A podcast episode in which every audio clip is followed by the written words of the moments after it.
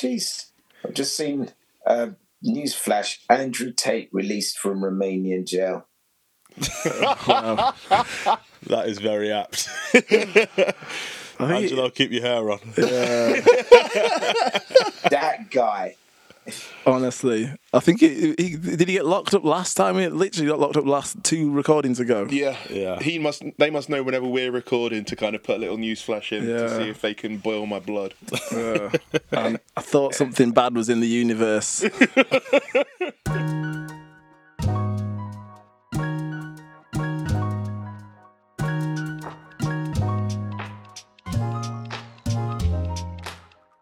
Yo, yo, yo, yo, yo. Black in a box. Here we are. How are you guys? healthy, always healthy. Very, very healthy. Feeling good. Feeling. Spring's almost here. It's almost sprung, right? My hay fever's really, really kicking me this week, so that means that something's going on. This is it. well, I'm I'm super excited to announce today's guest, Esteemed guest. Esteemed guest. highly esteemed guest. Um, if you can't see it, you can't be it. Now, this podcast, for all the real ones, the day ones, will know it was started to increase the sort of representation of voices and topics um, in the black community that we, we that was spoken about in the media, in podcasts, just in, in different circles. And I like to say our guest today has been ploughing those furrows from day. from day. Absolutely. Yeah. Ade Adepitan, We're going to put all kinds of cheers and all M- kinds of stuff in post production there, don't worry. MBE. we'll get the sirens. Nice. I like it. I like it. I like it. The sirens, the braps. come on, come on. Yeah, I mean, it's yeah, mate. Bit bit of a hero of mine, bit of a hero of ours. Lovely to have you on. Lovely to have you on. Are you well? Uh, it's an absolute, it's an absolute pleasure. Absolute pleasure, man. Always good to see, you know, people, black pe- people from the community doing incredible stuff like this. You know, getting the message out there. You know, this is this is this is why I did. This is why I got into the industry in the first place, man. To see to see people like you shining. You know, and it makes me happy. When you shine, I shine more, man. I feel happy. Bro, I appreciate appreciate that. You're gassing me. I've, never, I've never cried this early into a podcast before.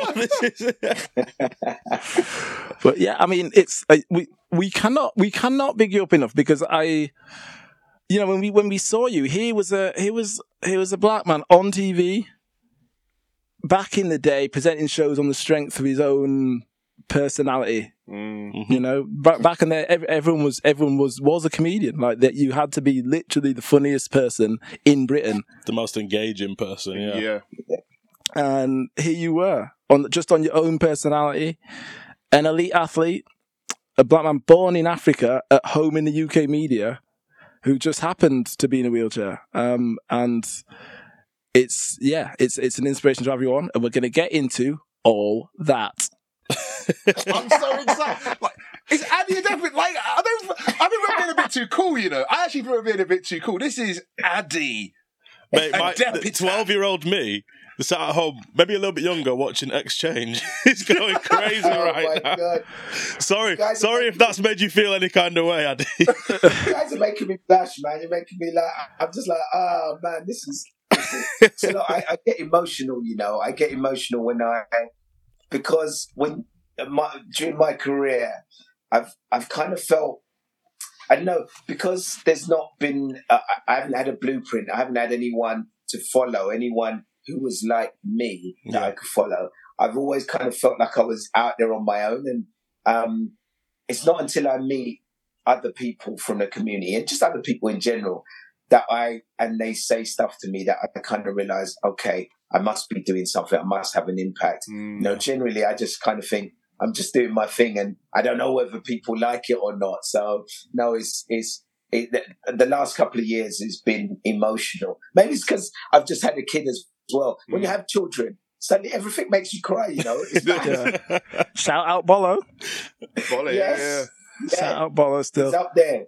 No, seriously, this is the second time in my life this has happened to me. And maybe six years ago, I was at the British Career Awards, and I was w- on the same table as Floella Baroness, Floella Benjamin.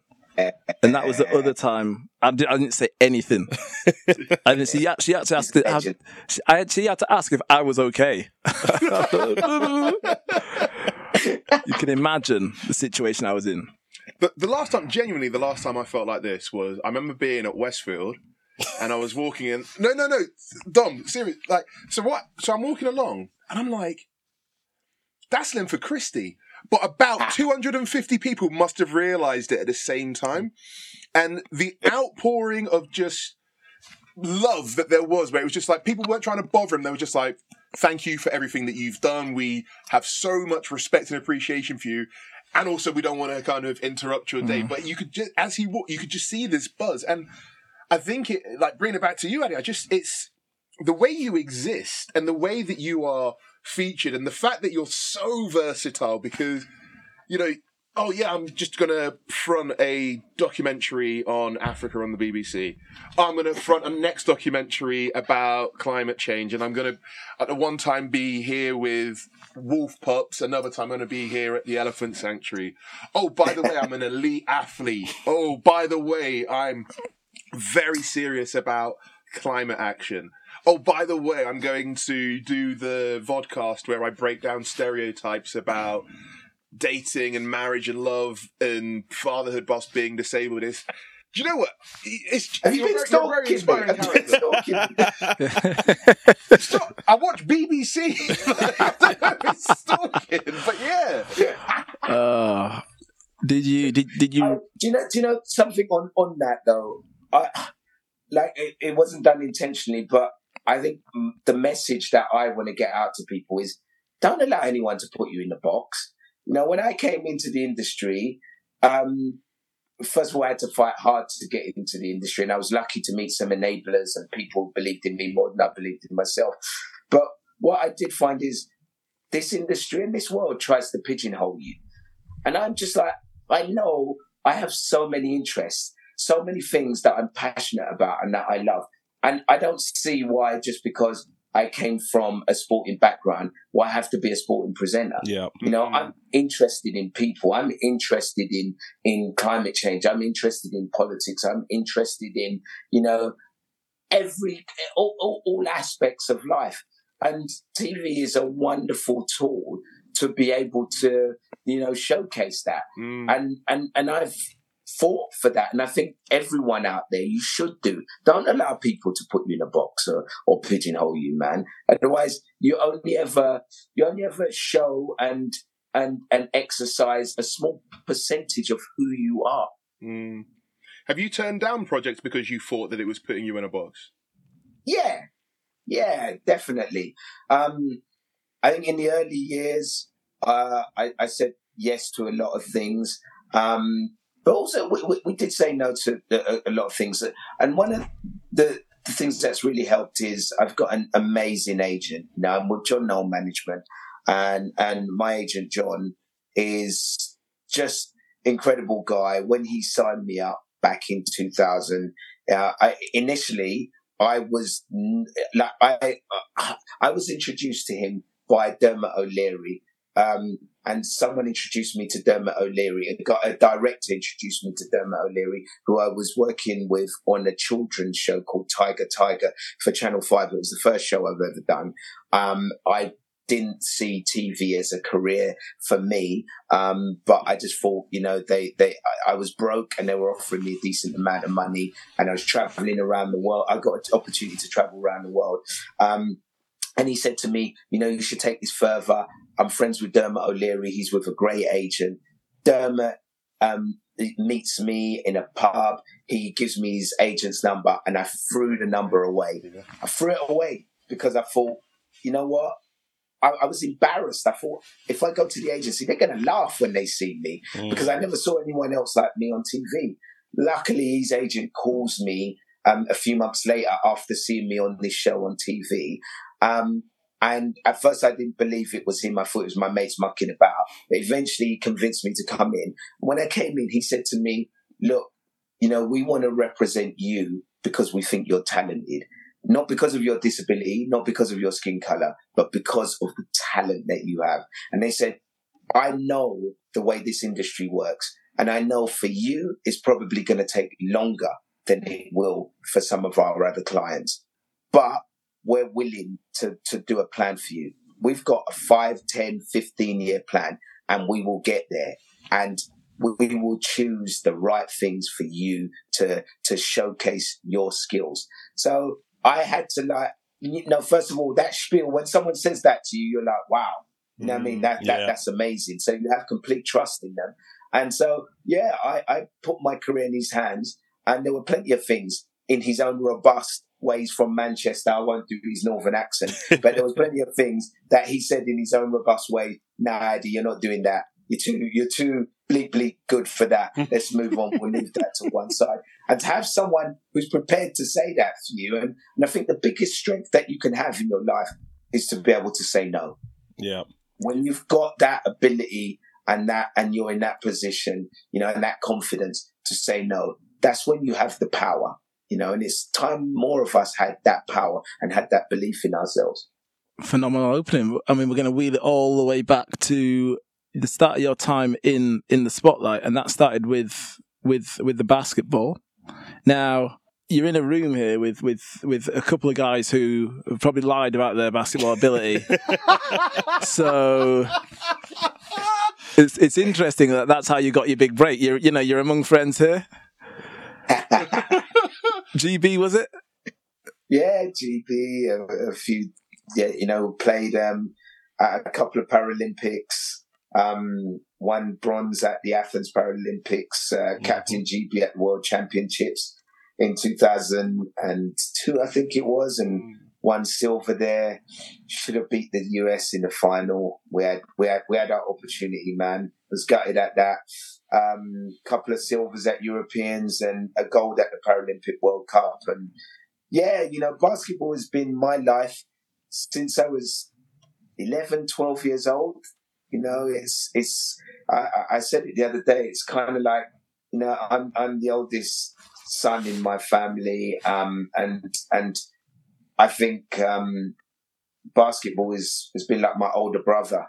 You know, it's been that that that that person that gives me guidance and you know gives me peace and balance when I've needed it. You know, and yeah, all the medals are amazing and playing in these tournaments. I've played in incredible games and you know done met some incredible people as a result of it. But the truth is, I love that sport, man. Mm. You know, I love it so much. Yeah, I was on the court at six forty-five. Well, actually, I got there early, six thirty a.m. yesterday. You know, shooting. You know, doing the, do, working on my um, on my on my my handle and and then working on finishing and you know getting my um, consistency on my shot. You know, working on a float shot now. You know, on a Mm. float. You know, all these years and I haven't had a float, and now I'm like, so I've got to be able to do something to to neutralize the big guys. But you know, I love that. You know that I every day, and that's the thing about sport in general. You know, every day it gives you opportunity to be better and to be the better person. You know, and yeah, it's it's it's there, man. It's there. It's, I'm connected to it, and you guys know. You guys know. You got to feel it. What what lessons do you think that um like England basketball can take from like Paralympic basketball? Because it like I I was in the English basketball system and it was you know there was no funding and but more than that we just weren't successful and you guys had that unprecedented and it, in British basketball it is unprecedented level of success so what first of all why was um, GB Paralympic basketball so good in your opinion? And secondly, what lessons do you think can can be taken from it? You know, it's it's a, it's a really really good question. Um, I think first and foremost, the running game um, in this country has been really neglected. There's not been enough good coaches who know how to coach the sport from grassroots level Mm. from from from from a long time and it's not and because of that it's not been a part of our sporting culture and it's really weird when you you see how little basketball is a part of the culture in this country compared to when you go to anywhere else in continental Europe Yeah. Hmm. or mainland Europe. I, I played professional basketball in Spain for two years back in the mid 90s. I think it was like 95 to 97 in, in, in Zaragoza. And even wheelchair basketball, like the fan base that we had, you know, the, the, the, the, the feeling of, of passion for, for basketball in Spain was enormous. It's like the second biggest sport. Mm. And then you go to France, it's the same. You go to Germany, you go to Italy, you go to Greece, you go to Lithuania, you go to all of these countries in Europe, and it's massive, except for over here in the UK. But uh, it, sort of on the flip side to that, wheelchair basketball has always been big in this country. You know, since the 60s and in Paralympic sport, it's always been one of the marquee sports. And, and because of that, our history goes back for way longer. So we've been, we, I mean, yes, we had success during my period and just a little bit between the period before, and we laid the foundations for the generation after. But we probably had about 30 years where we were getting our butt kicked by everyone around Europe and around the world. But it was just, it, it, our time came. You know, our time came and we'd been there long enough. And England uh, basketball in the running game, they have to just invest in it. They have to get out to schools. They have to show kids that there is an alternative to football, rugby, and cricket, and and and and they have to use the people from the sport who who have that passion. You know, even bring some of us from wheelchair basketball in. You know, to get more people. It's all about generating numbers, Yeah. generating numbers, and creating a culture, creating a community, and creating a tribe. I felt wheelchair basketball. We've always had this tribe, and we've always had this feeling like we don't care if the rest of the country doesn't respect our sport and doesn't know about our sport. We're going to do it and we're going to do it to the best of our abilities. And at some point, we're going to shine, you know, and you guys have got to have that kind of almost like arrogance and that type of attitude, man, and swagger and belief in the sport. Th- yeah, I feel like it's basketball in this country. They use numbers games to lie to themselves. So they'll tell themselves, "Well, there's X, there's more courts than there've ever been, or more people playing than ever." When, when in reality, you look, you go, actually go down to where these basketball courts are, and they are c- football cages. Mhm. And what's going to happen if you've got a basketball hoop with a football goal underneath it? Yeah. You're not getting a shot up there until you get, few, unless you get down there at 10, 12 o'clock at night, because people Well, playing the- football. the, the truth is we need we, we, we don't need like administrators or managers or politicians leading our sport. We need people from the sport. We need mm-hmm. people from the community who mm. care about the sport. And that's the problem. I mean, we're getting it in our, in, in wheelchair basketball now. You know, once there's money in the sport, you suddenly start getting people who have no real connection or affinity with the sport. They're just there and it's like a stepping stone to move on to something else. And that's not what we need, man. We need people who love the game. Mm. It's, it's interesting. I'm involved with um, wheelchair rugby just through my through my, my usual job, and they got they won the World Cup final. They, it was a really close, tight game. Everyone loved it. BBC Two, and I, it's it's interesting just to hear you say that now because I, I there were conversations about when's the next thing that's going to happen in wheelchair rugby when can we put the next event on? And you see where they're, they're talking about the growth of the game and the question is are you talking about the growth of the game or the growth of the spectacle? So we can keep putting these things on every two three years four years and as you say got all your administrators i can do this and i can move on to the olympic committee and i can move on to world athletics and it's it's you know it's a nice little payday Guys, guys, let me let you into a little secret. We're living in a capitalist world, which is everything is about making money. what do you mean Everything is about, everything is about making money. I, I, I, I, and it, you know, people are selling their soul for for this, and it's um, it's a shame. Look, I understand. We all got to pay the bills, man. You know, when you're in the ocean, if you can't swim, you're going to drown. So we we, we, we, we, we we have to we have to paddle, but sometimes we're taking it to such extremes, such extremes, unnecessary extremes, where the the, the, the actual game, the actual humanity, the community, all of that side of things, the side of things where people look at it and say, "Oh, you're just like this, uh, this guy that's uh, got this hippie mindset that's up in there. It's all getting lost. It's Mm. all getting lost. You know, and, and until we get back to that, you know, it, it, it, things are always going to be so short term and short lived. That wheelchair rugby will be fine now, but Mm. then the moment they struggle, they'll move on to the next thing, yeah. and that's the sad thing about it. man. Yeah, it's it is, and it's it's really frustrating because you see, or you used to see kids playing like football, and they're just playing up against the wall, and it's fine. You go to America, and the whole pickup basketball culture, it's like it's just the purity of it. There'll be a fifty-year-old, a six-year-old, seven-year-old man, and then there'll be like teenagers playing, just queuing up to play. Right, uh, he's at, that team's off, this team's on. There's just a, pu- it's just it's simple. We just like playing. We just like Mm. playing this game, and it's you see it less and less here, and it, it, it shouldn't be that way. Yeah, it's funny because you wouldn't expect it in America because there's a society where money means so much. Mm, But um, yet there is still. I, I- think they've managed to to find a way to have that grassroots side of of sport where it's a part of the community where it bonds people together.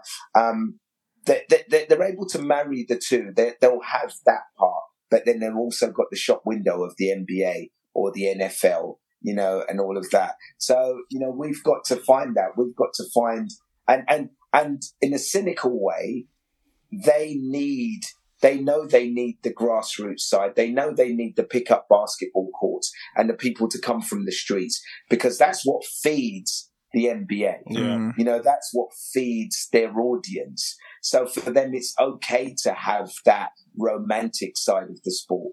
We've not got, we're not, we, we've not got to that level of cynicism yet. You know I mean? Where, where we look, where we can look at it in that way and know, actually, we need the community in the grassroots side. We're just kind of almost like, you know, we'll, we'll, we'll, we'll, we'll get on one thing and whatever's hot, you know, we'll deal with it. You know, it's wheelchair bar- rugby today. Tomorrow it'll be uh, Paralympic swimming. The next day it'll be, I don't know, uh, women's football. Um, and then we'll just keep moving on until we can, uh, uh, we'll exploit each thing. But, you know, it, it, it's about the longevity and it's about what does it do to a country? How can we bring the country together? How can we have community? How can we use sport as a proper tool um, to make our nation great? mm. You mentioned you travel a lot playing wheelchair basketball. You're in Spain.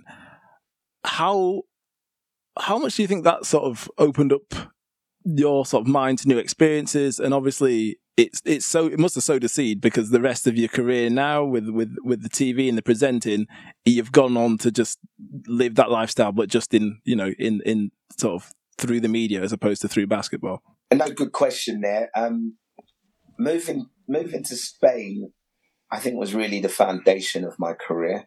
It was incredible for me, and the reason why is because you know prior to moving to Spain, I'd um, left. I left home when I was about seventeen. You know, just turning eighteen. I think I was still seventeen. Um, not told my parents.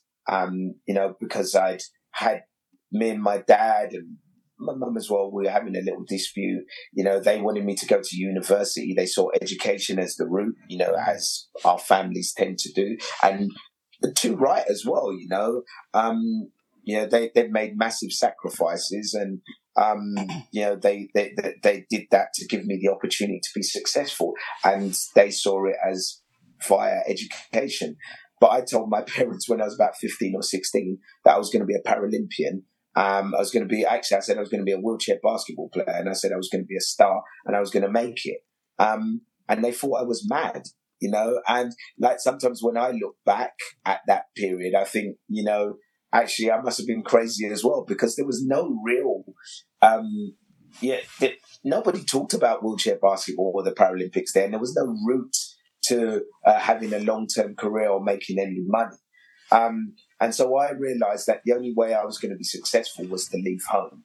Um, I wrote a letter. A friend of mine said to me, you know, this is the only way you're going to be able to do it. And he, he, uh, so he, he said to me, write a letter to the council saying that your dad's kicking you out, um, forge his signature, um, and, uh, and, and um, you know tell them that you're disabled and you'll get put on the on the on the housing list.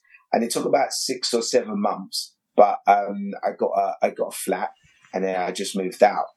Um, and I moved out, and I was living in Stratford, not far from West Ham Park.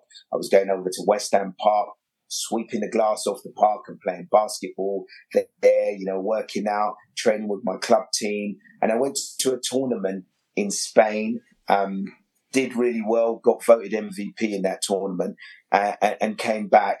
Um, and in the meantime, you know, I was, I could see the way things were going. There was a lot of people around me in my community who were, I'm trying to think of the right word. They were doing negative things. Yeah. You know, things yeah. were, which I knew if I stayed around would lead me up the wrong path. Mm-hmm. You know, I'd basically end up going to prison and, you know, just end up on the wrong side of the law. Yeah. Um, and I started to feel really, I was starting to feel suffocated and claustrophobic in East London, especially in Stratford. You know, a lot of people weren't having the, the ambition that I, I, I, I wanted. And I suddenly got, um, an opportunity to uh, go to uh, University of Illinois. They offered me a semi-pro, a semi-scholarship to play basketball out there, mm. and I then got a, a, contract offer from a Spanish basketball team to play basketball out there. Um, and I couldn't afford to go to Illinois because it was only a semi scholarship and I had to find $19,000, which I just didn't have. but in Spain, they were going, you know what I mean? Yeah. Who, who, has 19 grand? You know what I mean? Like, and, and I, I, was like 17, 18 then. So I was like, nah, that's, that, that's not the one for me. Um, so, uh, I, I took the offer to go to Spain and it was massive because I never really left East London. Um, I could barely speak English. I mean, I spoke Cockney. I was like proper street, oi, oi. I mean, and then I was going to a different country where I couldn't speak the language. I didn't know anybody. And I remember being there and the first four months were so hard. Like, like, you know, the food was different. The TV was different. I couldn't understand my teammates. There was one guy that could speak English, could just about understand the coach. Um, and I, and you know, I was like struggling. It wasn't until about Christmas that I suddenly, you know, started to really enjoy myself. But it taught me so much. I, I, started to learn another language. They moved me into a student accommodation. So I was living with all of these students, international students um, who were like from doing Erasmus courses and students from Spain. So they were teaching me languages. I was playing um, uh, playing basketball. I was seen as a celebrity because I was um, playing for, for for the local team and I was in the papers every weekend. Um, and and I, I, had to grow up because I was 19, um, about to turn 20, and I was the one of the few professional players in the team. Um, I was the lead player. I was the one who everyone looked to um, whenever there was any big situations. I had to do the scoring. I had to be the defender, lead all the team, help with the coaching. And I learned so much. I went from a boy to a man in mm. that period of time.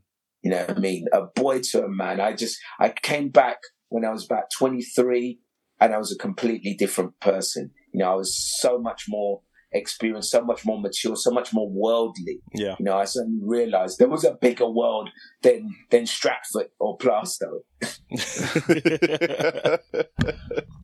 Those opportunities, it's only really through, I feel, it's only really through sport that you find young black men get those opportunities. Um, we're going to go on to the sort of broadcasting um, mm. sort of perspective, and I feel like you weren't necessarily lucky, but you managed to sort of almost immediately shake off those uh, any perception things by the type of broadcasting that you went into straight away. Mm. You you didn't get pushed down that sporting sort of path, did you? With with Tiger no. Tiger.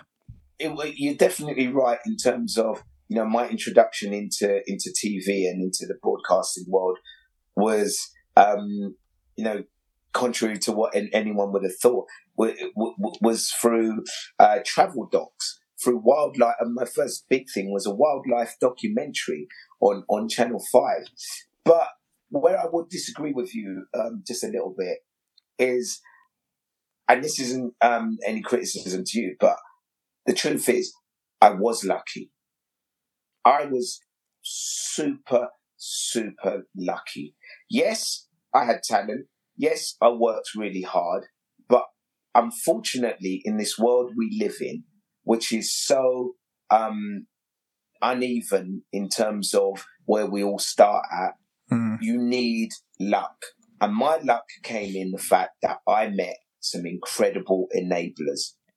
You know, and just by total coincidence, you know, I met people who worked in the industry, who were making a documentary and they wanted to interview um, a wheelchair basketball player. Um, and a friend of mine who was working for Kensington Council knew about me and he pointed them in my direction and they came to me. That's a, that's a one in a million chance. They could have found anyone in the country. Um, and, and, and then the fact that they met me and they got me, you know, because Yeah. I didn't speak like any other broadcaster. I was proper street man. I was like, Yeah. you know, I mean, I, I was like raw from from from the street, and I didn't know anything about how Teddy was made. I just was me in on camera, and they liked it, and they said that TV needed someone like me. Like you don't meet people like that every day, Mm. and and it's really sad, right? That unfortunately in this world, if you're black, if you're from any ethnic minority, if you have a disability, you know, if you're not basically uh, a white middle class man, you need luck. Luck is the most important metric that you need in order to succeed. And and and you may disagree with me, but I look at it in the fact that if it was hard work, if it was hard work alone, my parents would have been billionaires. Yeah. Yeah. You know what I mean? Yeah. Because no one worked harder than our parents. Mm. No Mm. one worked harder than our parents. The, the the the amount of hours, the amount of jobs they did, you know, and unfortunately, hard work and uh, uh, and talent alone are not enough, which is upsetting for me. But my job and your job is to make it so that it's only hard work and it's not about the way you look, and and you don't need that luck, you know. But that's that's what I got. I got people who were who were in there, and fortunately for me, you know, they they got me onto this show, Tiger Tiger. And the reason why they wanted to use me is because they said, you know, you can speak to a generation of people um, who TV isn't connecting with, and we want them to connect with the world. There are endangered animals out there, like the tiger, um, like the the, the elephant, um, like the cassowary bird in Australia. All these incredible, wonderful species, right? And the only way that we're going to get kids like you of your generation, and I was a child back then, to engage with these is to have someone like you on there. You know, you don't get in the nineties. You don't get people with that kind of foresight. You know, to to to put and, and that kind of bravery to put someone like me on there. And they introduced me to it, and I'd never done anything on wildlife. Yeah, I liked animals. I thought they were cute and stuff, but I wasn't a wildlife presenter. And doing that job, going out to India, trekking tigers on elephant back, living in the jungle in, in, in South South Africa, traveling uh, scuba diving on the Barrier Reef, and tra- um, and and and and meeting and hanging out with wolves and bears in Romania. I fell in love with travel and with wildlife. It just opened my eyes. And from that moment, I was like, not really that interested in becoming a sports presenter. I was like, Mm. this is sick. I get to travel around the world, meet interesting people, and see these incredible animals, man. And you don't need to be hurting all the time as well. oh, jeez, jeez. You know what I mean? Sport, and and and also, I, I one thing I would say that I had, and and and I'll give myself props for, is I realised and I knew that there's only so long that I would have in a sporting career in basketball, and it was only so much money that I could Mm. make um, playing playing wheelchair basketball. And you know, my my dad was was ill. I've got an older sister who's got um, a disability. She's got Down syndrome. You know, my my family didn't come from um, from money. You know, and I was needed to be the breadwinner. I needed to take care of my family. Yeah. And suddenly I was being given this golden ticket, this opportunity into a career um, that could just take me anywhere. And I was like, you know what? I need to smash this. Mm. I need to properly smash this. And I and I started to really try and understand how the industry works and understand what I could bring to the industry, what I had that other people didn't have, and to exploit that and use that. And that's the one place that I think I would give myself props is that I had that awareness. And I think that awareness came through desperation because I knew, you know, this may be the only chance I would get to fly. So you said you talk about that desperation giving you that. How long do you think it took you within your broadcasting career to have that confidence to be like, I'm gonna blaze my own trail. I'm not just gonna allow my career to be shaped by what my agent brings me, what other people bring me. I'm gonna do what I want to do. I think in terms of, of my agent, we were we were in, on the same on the same um, page actually, which was which was good. But what was harder um, for instance, was there were, there were times I, I started doing the travel show, um, the BBC or BBC holiday program it was Mhm. called back then, um, and and also another show called Dream Ticket, and a lot. I, I didn't know this is how TV worked. I was kind of naive because I didn't know much about TV. But when you'd go out, um, you'd have a director and producer, and they'd write scripts and they'd write pieces to camera for you. And I would look at these pieces to camera and I'd be like, there's no way I'm going to say any of this. this isn't my language. Yeah. This isn't how I would talk about that. And I would switch and change it. And like these guys, no, it's not their fault because they've not been around me. You know, they've gone to Oxbridge or Cambridge or, you know, some middle class institution. Mm. Um, and, and so they felt things had to be spoken proper in a certain way. Yeah. I'm like, that's not true to me. And I literally was from day dot fighting to get my voice. You know, and I remember having many arguments with directors, you know, out there. And a part of me thinking, am I messing this up?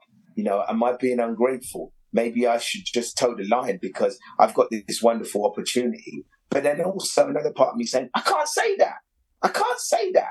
I can't say that. And I can't say that and go back to East London and look my friends in the eye after I've spoken in a certain way, which is not me. It's not You real. know, so I just I just fought from from day one, and I think that comes from my parents and and from having a disability where you know you've I've always had to prove myself um, straight away, and I've always had to you know get my voice out there because I know if it isn't, if I don't, if I'm not assertive straight away, people are just going to swallow you up.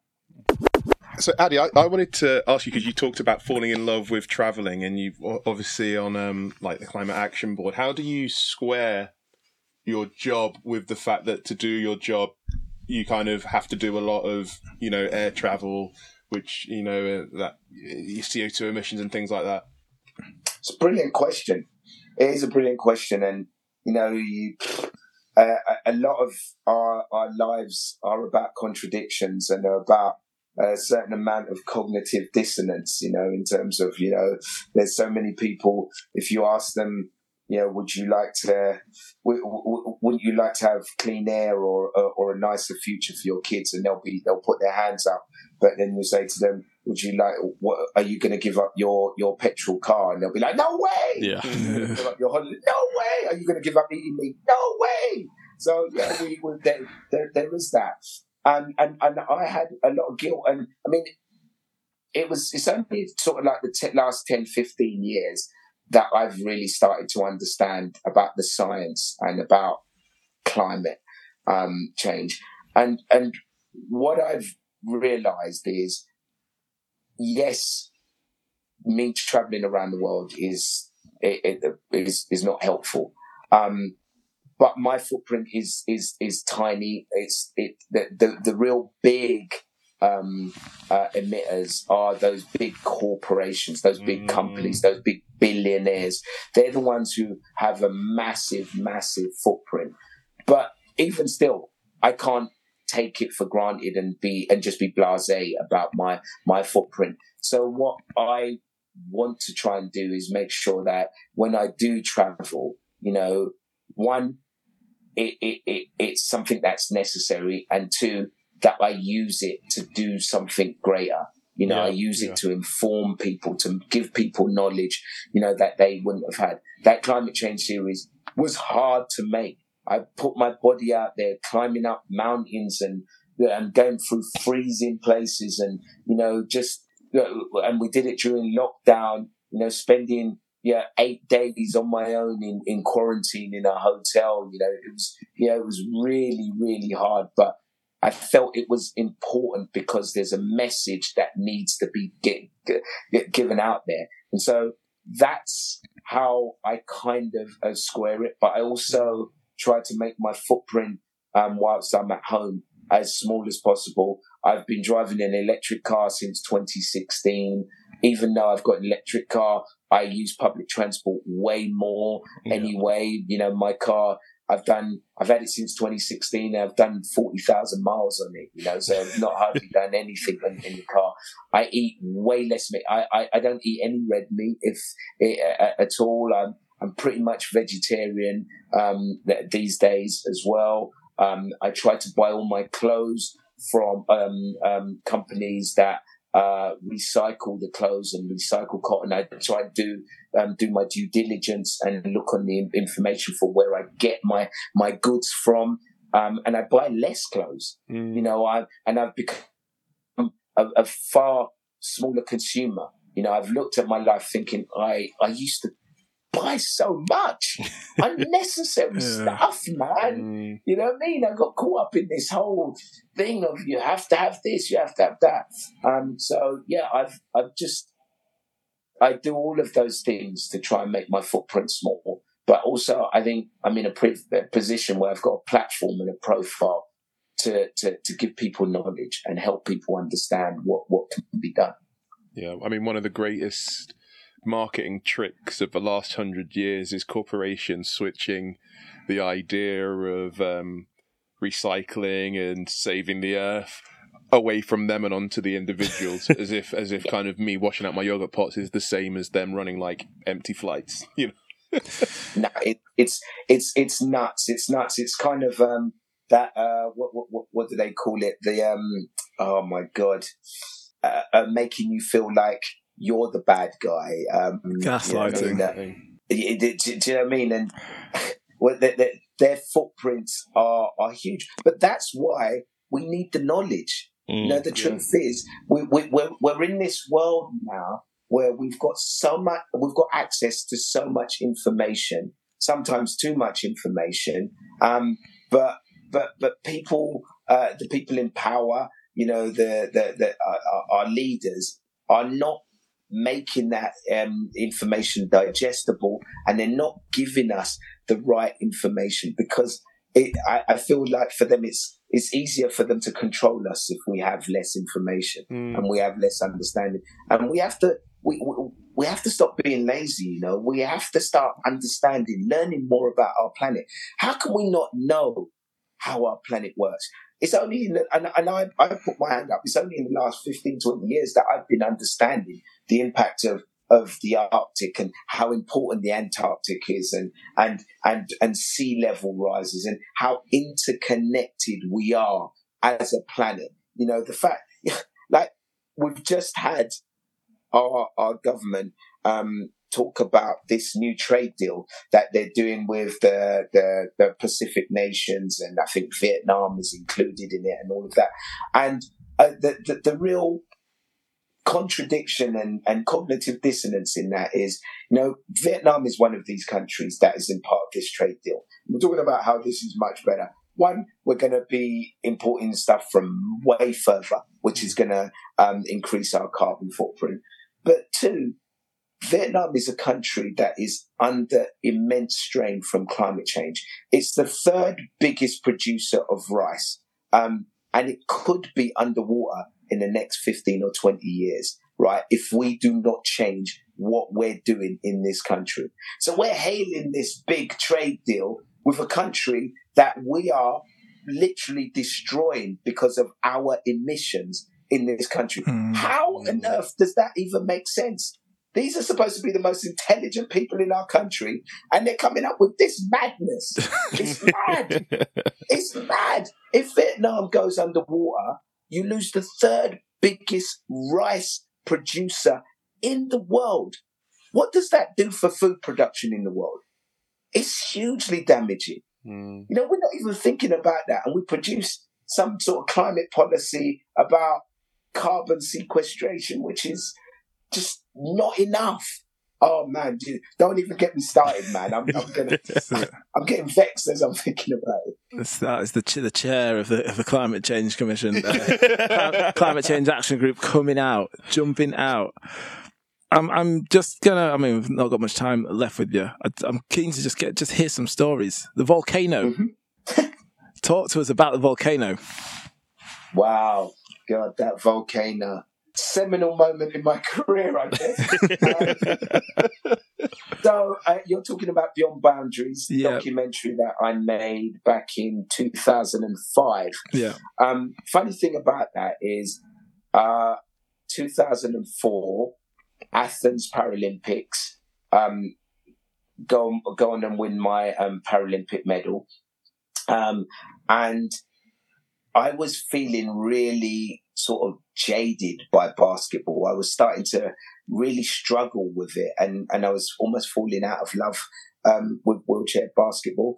And, I, and in my mind, in the back of my mind, I could see re- retirement looming in, in, in 2004, straight after um, the Athens Paralympics, because you take time out after the Paralympics. And I was, after about two, three months, I was struggling to even want to go back. I just didn't want to get back on the court and didn't want to start training again. Um, and then this opportunity came along. I, you know, my agent gets contacted and said, you know, BBC are thinking of doing this documentary where we want to take a group of disabled people, 12, 11, 12 of them, um, to Central America, and we want you to trek across America um, on on in your wheelchairs on foot, um, and you, you're going to get your own um, water, you're going to get your own food, build your own tent, you're going to be going through rainforest. And I was like, that's a bit of me, you know. I mean, I was like, that's that's. I mean, adventure, travel. Wow, you know, so far away from uh, all the pressure and madness of, of of sport that I was in at the time, and you know, I was like, yeah, let's do this, and and and so we we uh, it was a few months on. You know, I got uh, they they co- contacted me in December, and um, we then go in at the beginning of February, um, and go out with a group of us. There about twelve of us, uh, two of us in wheelchairs. A couple of amputees, a guy who's completely blind, a guy who's uh, completely deaf as well, um, arm amputee, um, and yeah, we, we, we, I remember we, we started off on the west, uh, the Caribbean coast of Nicaragua, Nicaragua, um, and uh, just being this beautiful tropical sort of place. And then we, we, we, set off on this trek and we're supposed to do something like, um, I don't know, five, ten kilometers a day. And after the first, um, you know, I think it was 12 hours, we'd only managed to do like, I know, uh, two kilometers.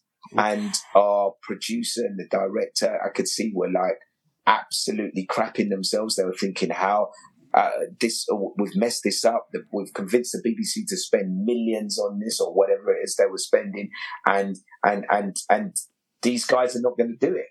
Um, but we get through that and we start making progress. But people start dropping out, um, you know, for various reasons. Uh, along the course, and it was really, really hard, uh, but incredible. You know, there were times. I remember a time when we're going through the jungle, and there were um, these howler monkeys, who were uh, these howler monkeys that were jumping around in the trees, you know, just like throwing their, their, their crap at us and, and, and, and, and just like howling at night and seeing snakes and all sorts of wildlife as you're like getting into your into your tent, you know, plucking mangoes, fresh mangoes from trees and eating mangoes Mm. and meeting tribes who'd not even seen a Westerner or a white face um, in, in their lives, and suddenly they see like a group of disabled people just descend upon them. They're like, "What the hell?"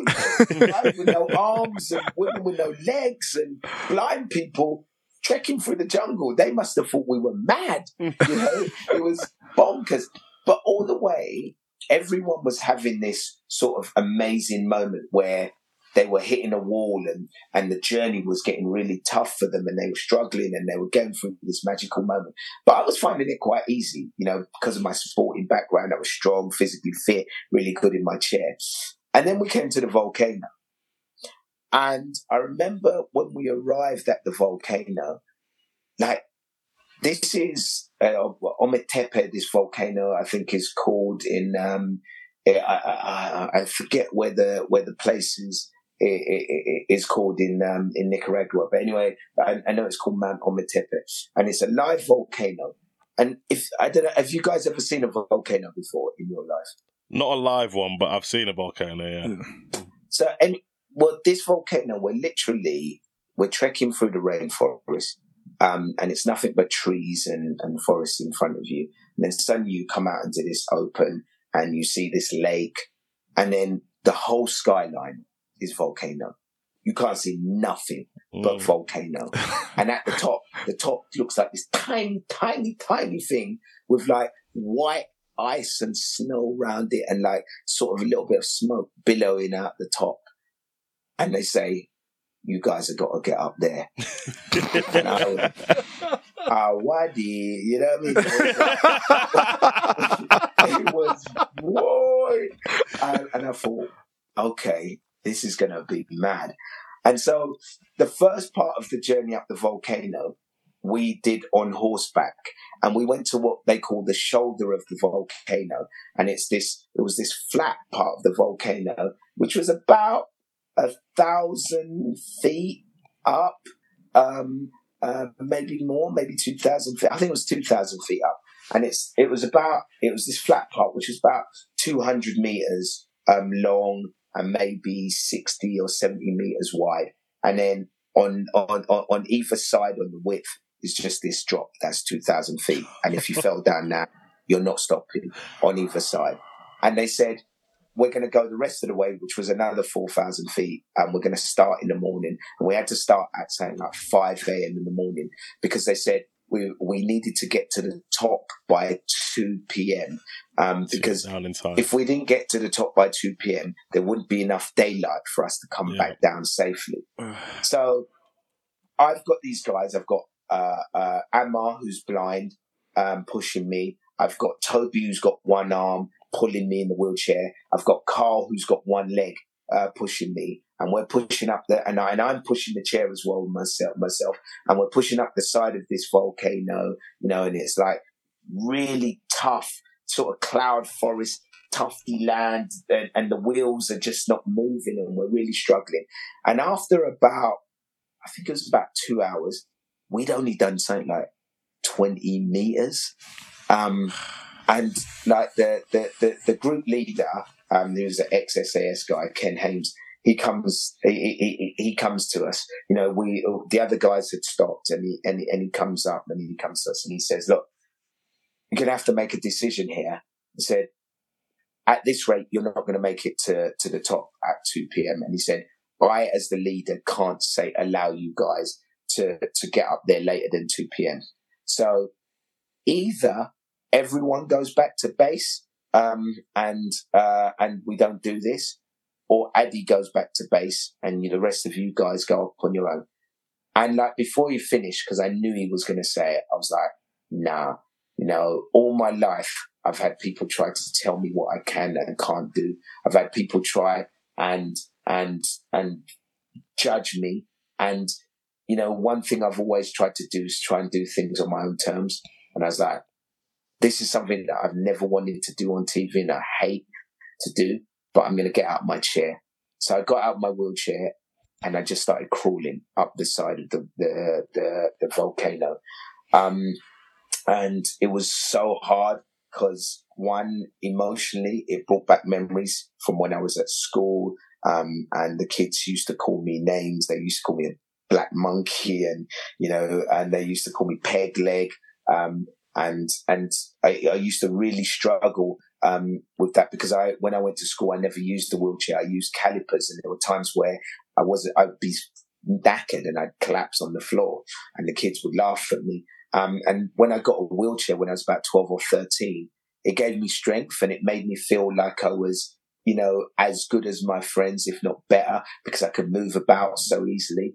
And so to get out of the wheelchair, I was basically saying goodbye to what I saw as my strength, to what I saw as my shield. And not only was I saying goodbye to it, I was saying goodbye to it on camera. And I knew that there was going to be hundreds of thousands, if not millions of people watching me. Mm. And as I started climbing up the volcano, I knew by now how TV works. I could hear them on the walkie-talkie. There's like, Ade's out of his chair. Ade's out of his chair. Bring a camera. Bring a camera. And the camera was straight on my face.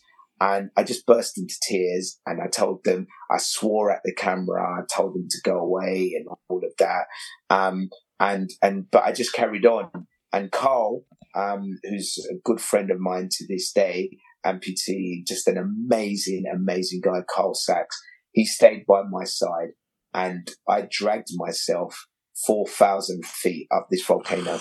And on my backside, the volcano was boiling hot. It was burning my hands, burning my backside. I could smell the sulfur coming out. Um, and it took, I think it was like four hours. So I dragged myself up this volcano. I was so physically exhausted, but I knew if I didn't do it, I would never forgive myself.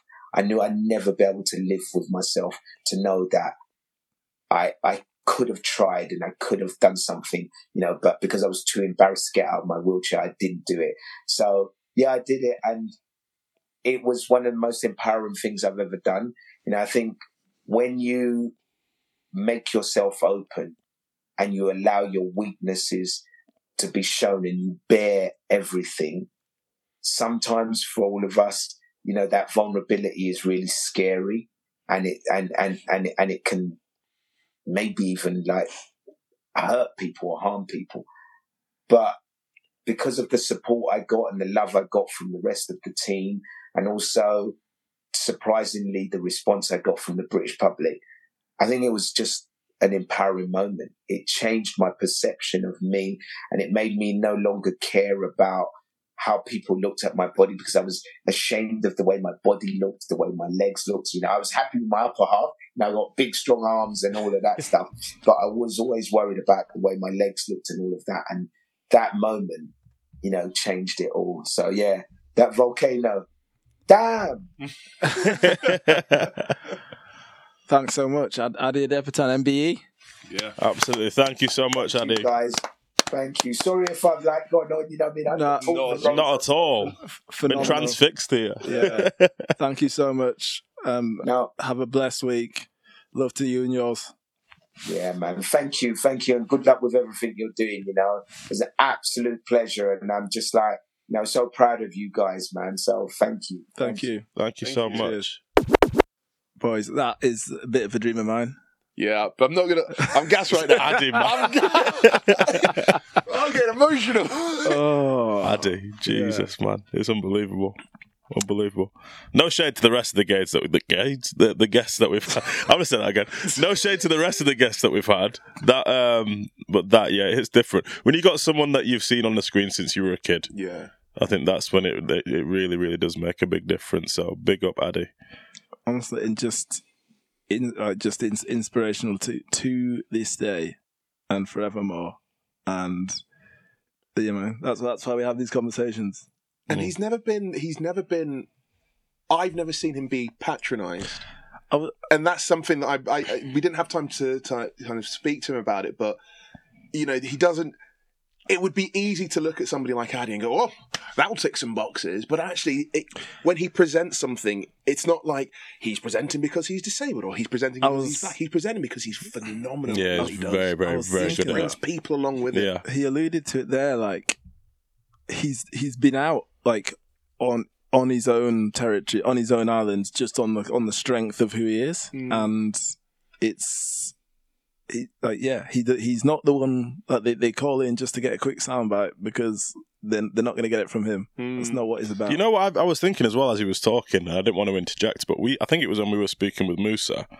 We spoke about the likes of Rio Ferdinand and how they have been able to kind of push and develop this authentic black voice in shows and on, on, on certain publications that you wouldn't have seen it previously. Obviously, Ian Wright's a huge proponent of that as well. Ade's one of the first that I can really think of being that person. If I go back to the 90s and the early noughts when we were seeing him on TV, he was one of the first to do it. And it was just as he was speaking, I was like, yeah, you really did pave the way for so many things that I'd not thought about until now we get to mm. this kind of arena to discuss it. So, It was him and John Fashanu. yeah. It really was him and John Fashanu. Yeah, I'm, I'm, I'm. Ga- I can't even lie. Like, I need to kind of just sit down with like a cold glass of water and just reflect because Yeah. look at us. Mm. and because it Who would makes expected this? because it makes me feel so good, we're gonna give you more. We're gonna give you more. Jello, Dom, Peace. Peace. we out.